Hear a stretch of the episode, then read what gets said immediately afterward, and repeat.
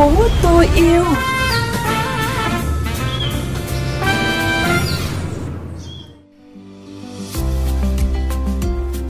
Mở đầu chương trình là những tin tức môi trường đáng chú ý. Thưa các bạn, báo cáo hiện trạng môi trường quốc gia chuyên đề Môi trường đô thị của Bộ Tài nguyên Môi trường mới đây cho thấy áp lực ô nhiễm môi trường, không khí tại đô thị chủ yếu do các phương tiện giao thông với tổng lượng phát thải gây ô nhiễm không khí và các khí thải độc hại khói bụi cao nhất trong các danh mục. Theo kế hoạch, cuối tháng 1 vừa qua, nhà máy điện rác Sóc Sơn Hà Nội chính thức tiếp nhận đốt rác lò đốt số 3, song đến thời điểm này dự án vẫn đang đắp chiếu.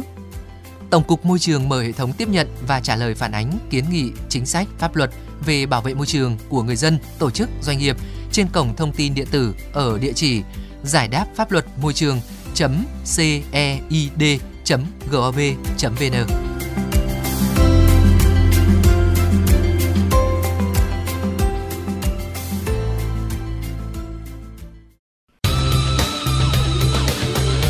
phải chuyện đâu xa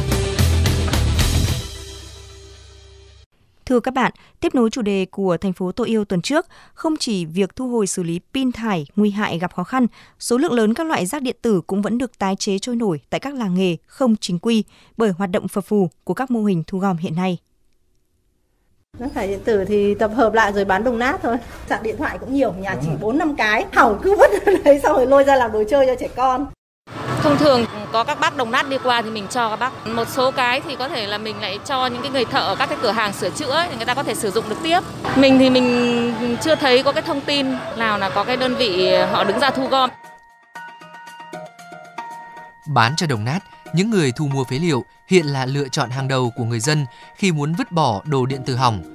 Họ vừa thu gom tại nhà, người dân vừa được trả một ít tiền cho một món đồ cũ. Còn chặng đường tiếp theo, rác về đâu, được xử lý ra sao hay gây ảnh hưởng thế nào hầu như không được quan tâm. Theo quy định, hiện các đơn vị doanh nghiệp tự tổ chức hoặc liên minh cũng tạo ra hệ thống thu gom bài bản hơn, song chưa khiến người dân mặn mà khi so sánh với mạng lưới thu mua phế liệu. Chương trình Việt Nam tái chế phối hợp với Sở Tài nguyên Môi trường Hà Nội đặt thùng thu gom rác điện tử tại 5 điểm trên địa bàn quận Cầu Giấy, Ba Đình và Hoàn Kiếm. Tuy nhiên, theo khảo sát thực tế, hiệu quả từ mô hình chưa cao vì ít người biết tới và rác điện tử mang tới phải đúng danh sách niêm yết. Trong khi đó, các mắt xích thu gom nhỏ hơn của các tổ chức phi lợi nhuận cũng gặp khó. Thu gom được hay không phụ thuộc vào đầu ra khi các đối tác liên tục thay đổi chính sách. Bạn Khuất Thu Phương, thành viên ban đối ngoại của Greenlight, một đơn vị nhận thu gom rác điện tử cho biết. Người ta đến cũng đông nhưng mà số lượng thì nhỏ thường người ta sẽ mang pin hoặc là mấy cái điện thoại cũ bỏ ấy ạ, chứ cũng, gọi là, rác điện tử nhưng cũng không có gì nhiều. Có những bên đối tác bọn em hợp tác lâu dài rồi, nhưng có những bên lại hủy, thế nên bọn em vẫn, kiểu, đi tìm. Người ta có thể hủy bất cứ lúc nào, thế nên là nó cũng liên tục thay đổi. Nếu mà không có thì chúng em sẽ có những tháng sẽ không nhận thu gom. Tới nay vẫn chưa có phương án tối ưu cho các mô hình thu gom rác điện tử. Khi người dân chưa thấy được lợi ích từ việc xử lý rác điện tử đúng quy trình, họ sẽ vẫn chưa hình thành được thói quen chủ động, tích cực hợp tác tại Pháp có quy định về tái chế rác thải điện tử. Theo đó, mỗi sản phẩm điện tử bán ra đều phải ghi giá trị dành cho việc thu gom, xử lý và tái chế tùy từng loại sản phẩm nhằm nâng cao nhận thức của người tiêu dùng. Ông Hoàng Dương Tùng, nguyên Phó Tổng cục trưởng Tổng cục Môi trường nhận định cái hệ thống thu gom của chúng ta cũng là chưa chưa được tốt. Mặc dù cũng đã có các cái uh, quy định về cái việc là thu hồi các cái sản phẩm điện tử thải bỏ. Một số các cái đơn vị cũng đã tổ chức hệ thống thu gom các sản phẩm của mình cũng như sản phẩm của nơi khác để làm sao là xử lý tốt hơn. Tuy nhiên thì cái đấy nó chưa thành một cái phong trào để làm thế nào để cho cả xã hội phải làm. À, các cái doanh nghiệp cũng đang có những cái à, hành động rất là tích cực. Chính phủ cần phải có những cái biện pháp hỗ trợ nó tốt hơn thêm yêu thành phố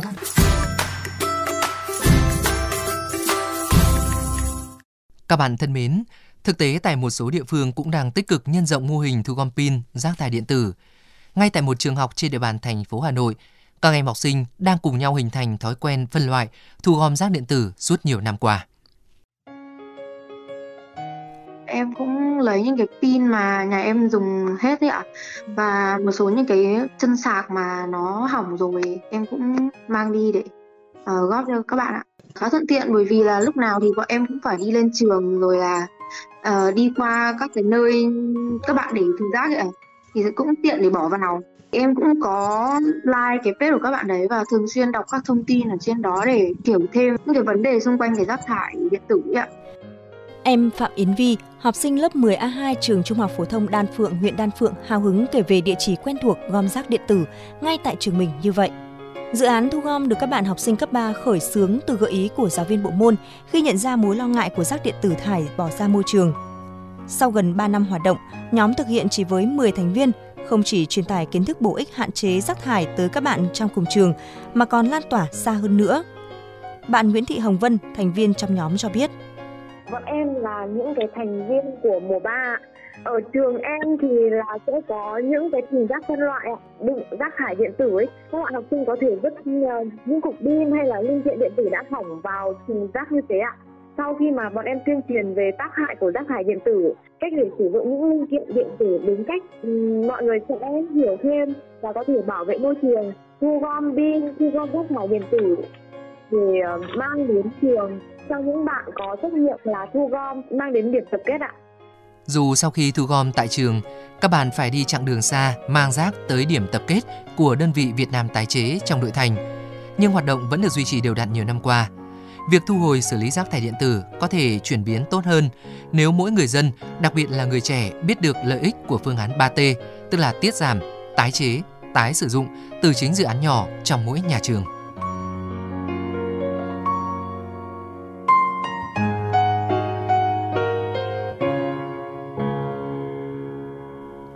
Chương trình Thành phố tôi yêu do phóng viên Hà Kiều thực hiện đến đây xin phép được khép lại. Các bạn có thể xem và nghe lại nội dung này trên vovgiao thông.vn, Spotify, Apple Podcast và Google Podcast.